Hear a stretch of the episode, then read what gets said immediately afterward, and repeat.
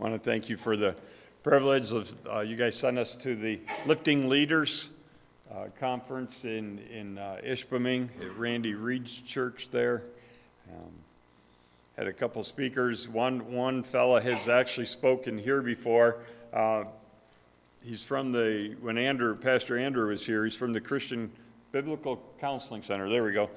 Biblical Counseling Center out of Chicago. And, and uh, he spoke for three of our sessions, um, just talking about the importance of, of counseling and guidance um, in, in how so much, we, we know that we're the sum of our parts, but so much uh, affects our lives, events, and if we, even if they were many, many years ago, if we don't deal with and process that, that they can sit there and fester and cause problems now that have absolutely nothing to do with what the original problem was then. I, I think we can all understand and relate that, with that. Then the other, the other speaker was a missionary and his wife, Steve and Sharon Sanford Um, used to be with New Tribes Mission, and we know New Tribes is now called Ethnos 360. And um, they, they changed the name because of, of uh, getting into countries where they weren't necessarily. It's a lot of people groups around the world don't want to be called a tribe now. And in New Tribes missions, a lot of governments have problems with missionaries coming into their country, so they've, they've changed the name to Ethnos 360.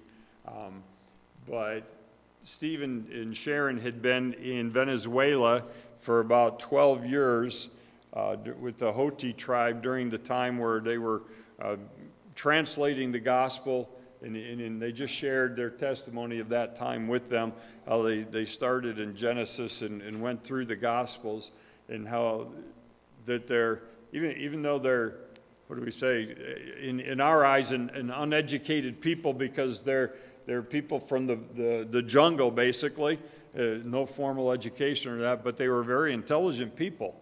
And, and they were very logical people, and they understood that, that because of Adam's sin, we needed a Savior. And, and um, it was just good to, to listen to their testimony and uh, to hear the work that they had done there un- until the government kicked them out back in, I think it was 2006 or something like that. Um, but they've been able to, to uh, hear word, you know, in and out from since then of uh, the work that's continued to go. And that's, that's, the, that's the important thing of any missionary work is that if you take the missionaries away, that the work continues. And, and that way you know that they've planted something well. And, and God has, has just blessed the work there uh, in Venezuela in that tribe that they had worked with. But it was just good, to, a good time of refreshing and um, opportunity to, to reconnect with some friends and other pastors from across the UP. So thank you for that. Um, open God's words, if you would, to the book of Acts. And a few weeks ago, I told you that I was hoping to make it through chapter 15 before we left. Not going to happen. when, when you see why, it, makes, it'll make logical sense why, why we're not going to. But last week, we looked in chapter 15. Um, we looked in verses 6 to 18. We, we talked about the four meetings that were had there. If you look in chapter 15, verse 4, uh, Paul and, and Barnabas and a group came down from Antioch to Jerusalem uh, to address an issue that needed to be addressed because somebody had come into the church up in Antioch telling them that the, the Gentile believers had to become Jews before they could become Christians, that they had to be circumcised and they had to follow the law and the sacrifices and things like that. And so Paul and Barnabas knew better and they said, We gotta, we gotta nip this one in the bud. So in verse 4 of chapter 15, uh, they have a meet and greet and, and they welcome them and they, and they share the, the missionary report. Remember, Paul and Barnabas' first missionary trip, thir- Acts 13 and 14, give you all the details on that. Then what you don't see is between verses 4 and 5, uh, Paul had a meeting with the, the church leaders there in Jerusalem, a private meeting, to, to make sure that they were all on the same page because he didn't want to be stepping on their turf, but he also wanted them to know where he was coming from. And so they had a, the, and we, we talked about that in Galatians 2. Uh, Galatians 2 chapter 2 and chapter 3 talk quite a bit about, uh, about the Jerusalem Council, and that's what we're in the middle of here in, in Acts chapter 15. Then we pick back up in verse 5. Uh, the, the next meeting, the, the third meeting, is, is where one of the Pharisees stood up and said it's necessary to circumcise them and to direct them to observe the law of Moses. And, and it's, uh, even though it's not truth, I guess it's good for them to stand up in the group and say it because then everybody knew where they were coming from and, and the, the, the root problem could be properly addressed and, and that they, they could be set straight doctrinally according to the Word of God. So then we get to, we started um, the, the fourth meeting. Um, is Peter's rebuttal, verse 6 and 7. Peter gets up and, and starts sharing.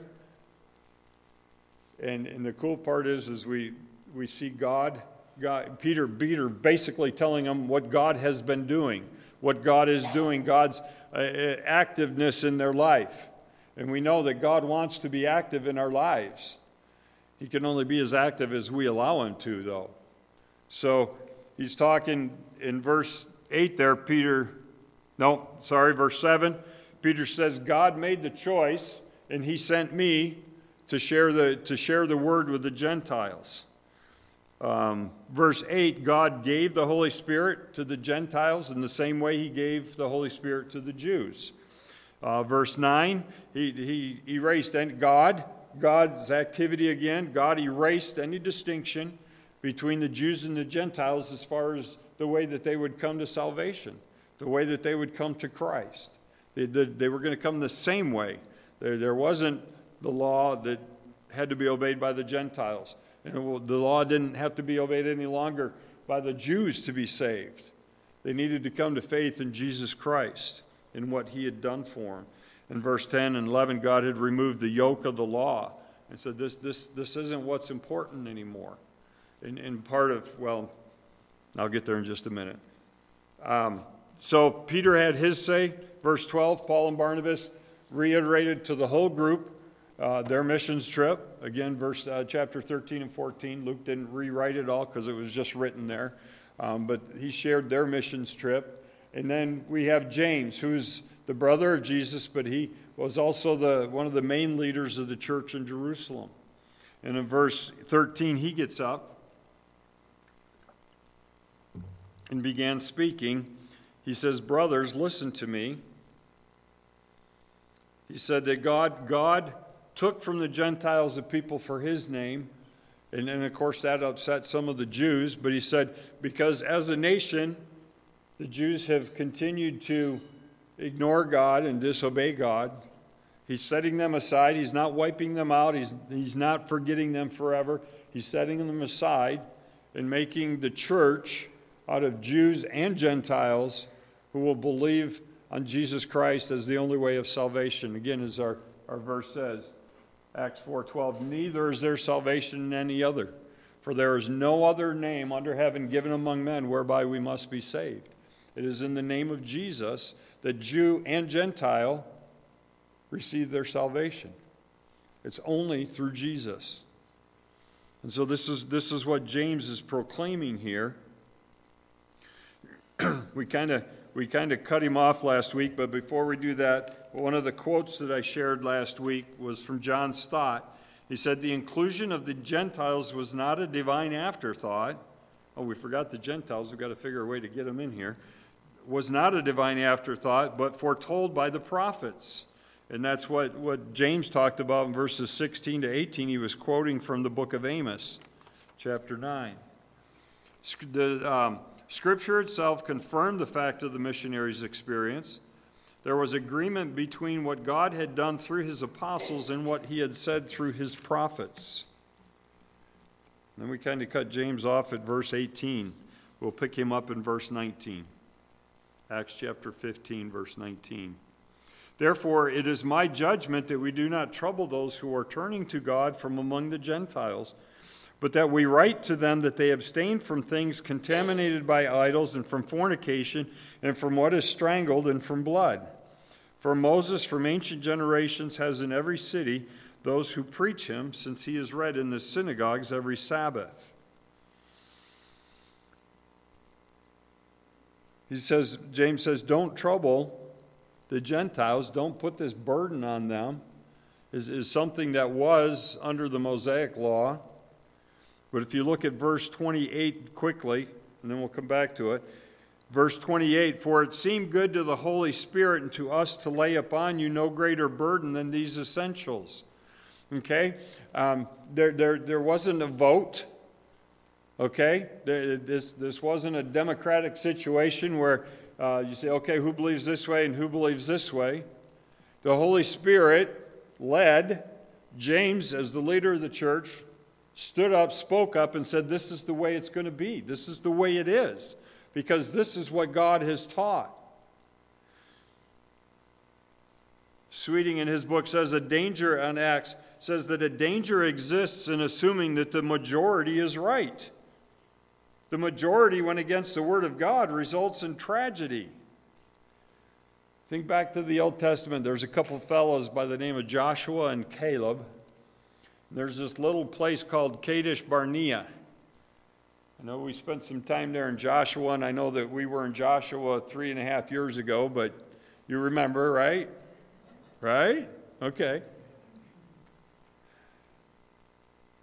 Twelve spies were sent in to spy out the land. Ten came back and said, Oh, there's giants in the land. We can't do it. Joshua and Caleb came back and said, Yeah, there's giants in the land, but with God we can do it. So the majority isn't always right. James didn't leave this up to the majority. He said, The Holy Spirit did this, and I'm going to preach it. And this is the way it is. We can't burden people with things like the law and circumcision because that's not how you come to faith in Jesus Christ. So, continues on there. Verse 22 It seemed good to the apostles and the elders with the whole church to choose men from among them to send to Antioch with Paul and Barnabas. Judas called Barsabbas and Silas, leading men among the brethren, and they sent this letter by them. So they were going to send a couple fellows up there to, to clarify if there was any questions on what the teaching was and what this letter said and they were sending a letter so that they would have it in written form as well. I know some of us learn better by sight some by hearing. Me i it's repetition. It, you know you just got to pound it in there about 600 times and then i'll learn it okay? But but they want to they want to do it in written word so that anybody up in Antioch can read it, but also to send men to, to support it, to back it up, and answer any questions because they were there at the council. They heard James preaching on this. Just to, to clarify it, make sure that they got it right. Because this is a this is a big issue. A lot of people today think that they can come to, that they're guaranteed heaven because they teach Sunday school or because they go to church every week. I never miss. Of course I'm going to heaven. Wrong answer. It's through the shed blood of Jesus Christ. It's the only way of salvation. So, verse 23, the, the, the letter that the, they wrote, the apostles and the brethren who are elders to the brethren in Antioch and Syria and Cilicia, who are from the Gentiles, greetings. Since we have heard that some of our number, to whom we gave no instruction, have disturbed you with their words, unsettling your soul. Well, it wasn't at the disciples or the apostles' instructions, it was at Satan's. Satan was instructing them. Because Satan will use every opportunity he has to hinder the work of God. Every chance he's got, he'll tear us down, he'll beat us up, he'll, he'll try to accuse us and say, you you know, you should be guilt ridden over this or that, whatever. In, in Jesus, we have victory. We don't have to live under that guilt. We need to keep focused and focus on Jesus. The letter that they're writing says, Some have disturbed you with their words, unsettling your souls. Well, yeah, because you're messing with their doctrine. It should be unsettling. It seemed good to us, having become of one mind. Huh, where have we heard that before? Philippians 2, maybe? Only mentioned that a few hundred times in the couple of years I've been here. We need to have the mind of Christ, not your mind. You know, we, we need to be of one mind, but you don't need to be of my mind or your mind, or I'm not going to be of your mind, or we're not going to be of your mind. But if we all focus on Jesus Christ and we have, we have the same mind and it's His mind, we're on the right path. There needs to be unity, but it needs to be unity over the right focus on the right thing, and that's the mind of Christ. It seemed to, good to us, verse 25, having become of one mind to select men to send to you with our beloved Barnabas and Paul, men who have risked their lives for the name of our Lord Jesus Christ. Therefore, we have sent Judas and Silas, who themselves will also report the same things by the word of mouth. Just, just like when, when James was talking, he said, What Jesus said by the prophets, or what, what God sent by the prophets, is what is actually happening. The, the prophets support, there's agreement between what, what, well, let me say it right here. The, let's see. Okay, there was an agreement. There was an agreement between what God had done through his apostles and what he had said through his prophets. And here we got the same thing. We've got agreement in what Judas and Silas are going to say and what we write to you.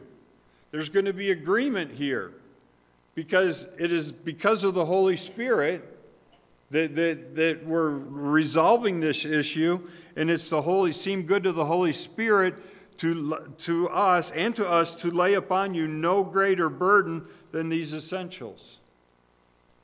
Now, a couple, couple of these essentials seem, seem kind of like, really? You, you had to say that?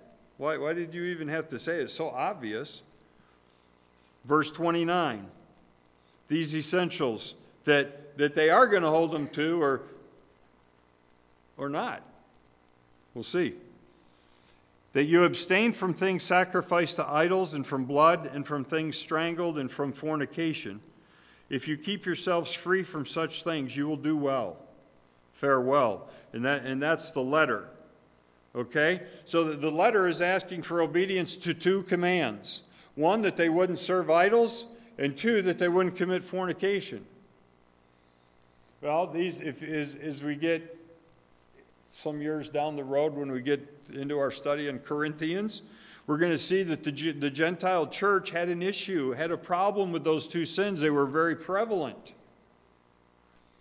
And it's interesting, the, the, the fornication that they're talking about and referring back to, go to Leviticus 18, write it down, don't take the time to do it now. But there's a whole list of, of relationships that, that they're instructed not to uh, be intimate with uh, in, in the list, talking about fathers or, or sons with their father's wives or their, their father's brother's wife or their father's brother's daughter and, and just, I mean, it just goes into a whole, whole list that says these kind of relationships are not right. But these kind of relationships were happening in the Gentile church in, in Corinth. And so Paul, in his letter to the Corinthians, is, is making note that, that it's prevalent there. So it's a good thing that the church says this, we're reminding you that this should not be named among you, you need to stay away from this. And obviously, idolatry. That's, that's a no brainer. So these are two commands, and then there are two uh, concessions, so we say, two, two types of personal concessions.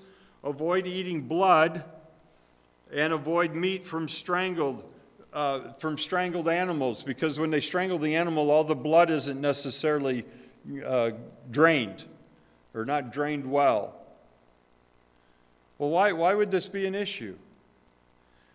Well, we're going to, in a few minutes here, partake of communion together. In the early church, the church met frequently for meals together. And, and, it was frequently seen in, in, the Jewish tradition is that it was an opportunity for the rich to provide a meal to the poor. And we'll look at 1, uh, 1 Corinthians 11 and see how that was abused and misused. So you, you can get, you can make things good and you can take good things and use them for bad, for wrong. But they, they're talking here, don't, don't eat these, don't eat these animals and don't eat the blood. Well, this is one of the settings as to what this applies to and what it's, what it's talking about. When they would come to the, they, they called them love feasts. It was that they would show one another love by providing food for the poorer people in the church. And they, they would come for this meal. But what would it look like if the Gentiles were bringing food that still had blood on it, or was from a strangled animal where the blood wasn't completely drained? Well, you know, you know how people talk at potlucks about who made what and they want this recipe and that. Well, this, this was, if, if, they, if you came into this setting, you could see that it could cause dissension and division. That the Jews, who are used to the Mosaic law, that they're used to not eating the blood of the animals or not used to eating the animals that the blood isn't drained completely from, you could see where it could cause some, some strife there, some angst. Because these Jews were not used to eating this. So, brothers, in, in Romans, I believe 13, uh, we're, we're, we're encouraged not to be a stumbling block to one another. Hey, Gentile brothers, please don't bring that to this meal. Please don't bring that blood and the, the, the meat that, that might still be bloody or the, the meats of strangled animals. Please don't bring those to this type of meal, to, to this fellowship, just for the sake of preserving unity and, and out of consideration. Uh, it wasn't a command, don't do it or else. They were just encouraged not to, out of deference to their brothers that, were, that were, had Jewish backgrounds. Put that aside for this meal. Put that aside and, and don't, don't do it. Please. Again, it was a, it, the, the first two were commands, no, no brainers. Don't be involved in idolatry and don't be involved in fornication. No brainers. Uh, that's easy. And again, why did, why did they even have to mention it? It's so obvious. Well, just because it was prevalent in the, Cor- the Gentile church in Corinth. But when you come to the meals, because you're going to come to meals together in the body as, as Jews and Gentiles together, and, and this is really a no-no to the Jews, so let's, let's be considerate. Let's love one another and love each other enough to be considerate in this matter.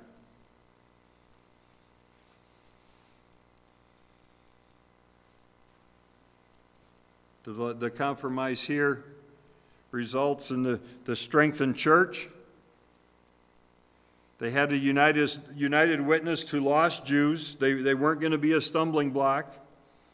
And they brought blessing to the Gentile churches. Listen as we read on.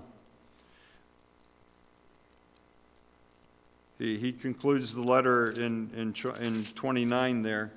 And now the, the fellows that were picked, Judas and Silas, are going to go up to Antioch they were sent away, verse 30. They went down to Antioch. They've gathered the congregation together. They delivered the letter. And when they read it, they rejoiced because it was of its encouragement.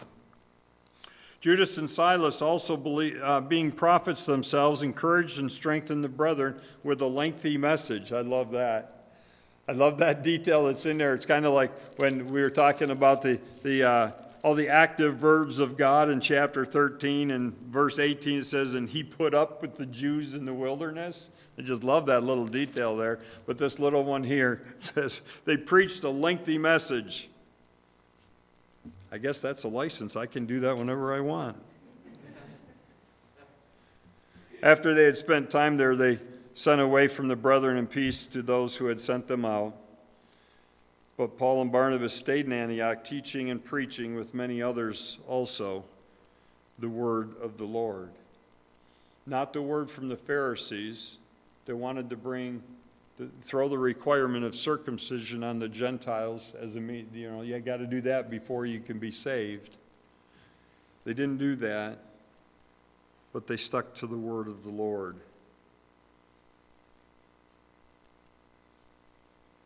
How many and, and, and folks, th- this was never more evident during COVID. Uh, I always refer to the pastor's wife's Facebook page that, that Beth is a part of the group. I, I think there's like two or 3,000 pastors' wives from around the United States on that. They were talking about all the silliness during COVID and how it split churches, it shut churches down.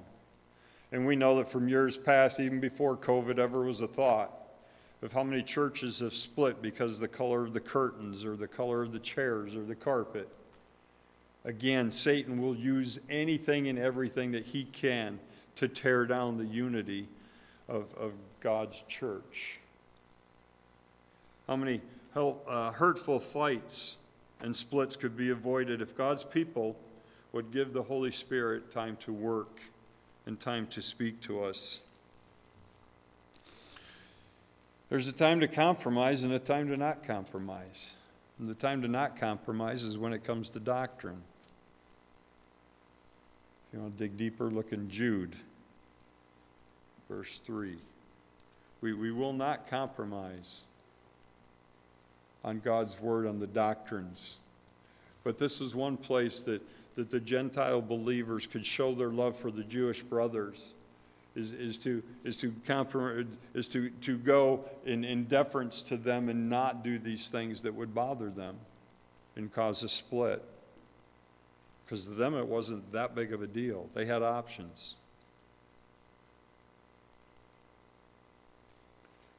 We need to be careful in our lives that we don't let Satan use us in discouraging other believers and tearing believers down because we got to have it our way. Again, on doctrine, we won't compromise. I don't care what color the carpet is, or the curtains, or the chairs. But we got to stand firm on the Word of God. We have to stand firm on the truth of the Word of God and not waver from that. Um, one, of, one of the things that um, Ed, Ed McBroom was, was at the conference Friday morning. He was probably there for half hour, 45 minutes. I think he was there longer than his handlers wanted him to be there. They were trying to get him out the door. But we, we, need to, we need to pray for all of our government officials, but we especially need to pray for those that are believers in Jesus Christ. And I have never heard a politician give such a strong testimony of his faith in Christ. And, and it wasn't, he, he wasn't saying it for the masses and he wasn't saying it for, he, he knows the Word of God, people. He, he was quoting and jumping around to, to different passages off the top of his head. And, and it, you, you know it's from his heart. That, we need to be praying for them in, in the work that they do. And we know that if you, if you know Ed McBroom, he has 13 children, and he's a dairy farmer from Norway, Michigan. And, and when he was up there, and one of the, one of the questions in the Q&A time was, how, how, how can we best pray for you? And the first thing my wife said to him was, We need to be praying for his wife. I mean, we need to be praying for him too, obviously, but we need to be praying for his wife. Uh, 13 kids, and, and he's downstate quite a bit in Lansing. Um, but, but he, he loves the Lord, and he was there, and, and he was saying, folks, knowing uh, that, that the Bill 4 that we were talking about uh, that we passed through the prayer chain earlier this week. Didn't get voted on this week. It's going to be voted next week. Um, it's the Civil Rights Bill, uh, so that you can't discriminate against anybody that wants their, their, their, gender identity and gender this and, and sexual orientation and all of that. They're adding it to the Michigan Civil Rights Bill. And, and he, he cautioned, he warned, he says, folks, he said, it's not that far down the road where you're not going to be allowed to express your faith because of all the ramifications of it, because they're saying it's hate speech and, and you can't stand up for this and that. And he says, So, he said, and you know, it was a group of pastors and their wives that he was talking to. He said, So you guys got to prepare your congregations. It's, it's not far off. It's not that far down the road. It's going to be very difficult to stand in the pulpit and preach just what I preached. To preach the Word of God, to preach truth. So, folks, are you standing firm? Are, are you ready? Are you ready to be steadfast in the Word? And, and as they finish it, in verse 35 there, Paul and Barnabas stayed in Antioch teaching and preaching, and many others also, the word of the Lord. And we're almost to chapter 17, verse 2. And it says, according to Paul's custom, he went down from there three, um, to them and for three Sabbaths reasoned with them from the scriptures. He, he didn't relate to them from the current Christian magazine or whatever's popular. He, he, didn't, he didn't pull this or that from somebody's books. He reasoned with them from the scriptures, and the scriptures are what we need to be well versed in. We need to know what we believe and why we believe it, and are you ready to stand? I know that I try to keep this vague purposely. We know that there are churches about that, that want to stratify, stratify the, the gospel is, is this part of the Word of God is willing to die for. And this we, we, we would argue about, and, and this, well, you can go either way, it doesn't really matter. Had someone ask me, well, what about this? I'll say it was my son. He said, What about this, Dad? He said, We put this in the middle category. And I said, I'd die for that truth. Put that back over here. Because it's in the Word of God, it's straight up. You can't compromise. What do you mean you wouldn't die for the truth? Now, for the, the blood and the meat and that, no, probably not. Because it wasn't a command. I wouldn't die for that. But the truths of the Word of God, that Jesus Christ is the only way of salvation, I die for that. It's coming, folks. It's coming. It won't be long. We need to be prepared. We need to be steadfast. It's been a while since I've used this illustration, but if 10 guys walked in here with machine guns and said, If you're not a Christian, get up and leave because we're going to kill all the Christians that stay, what are you going to do? Statistics are going to tell us a bunch of you are going to get up and run out that door. How, how steadfast, how firm will you be when it comes? Jesus Christ died for your sins. You willing to die for him? If we don't confess his, him before man, he won't confess us before the Father. Father, thank you for your word. Give us backbones, Lord. Give us faith to stand firm, to be steadfast, to be right in season and out of season, when it's popular and when it's not. That we will be true to the Word of God, that we'll live by it, that we'll, we'll let it saturate our lives. Thank you for your Word, Father. In Jesus' name I pray. Amen. Stand with me and sing.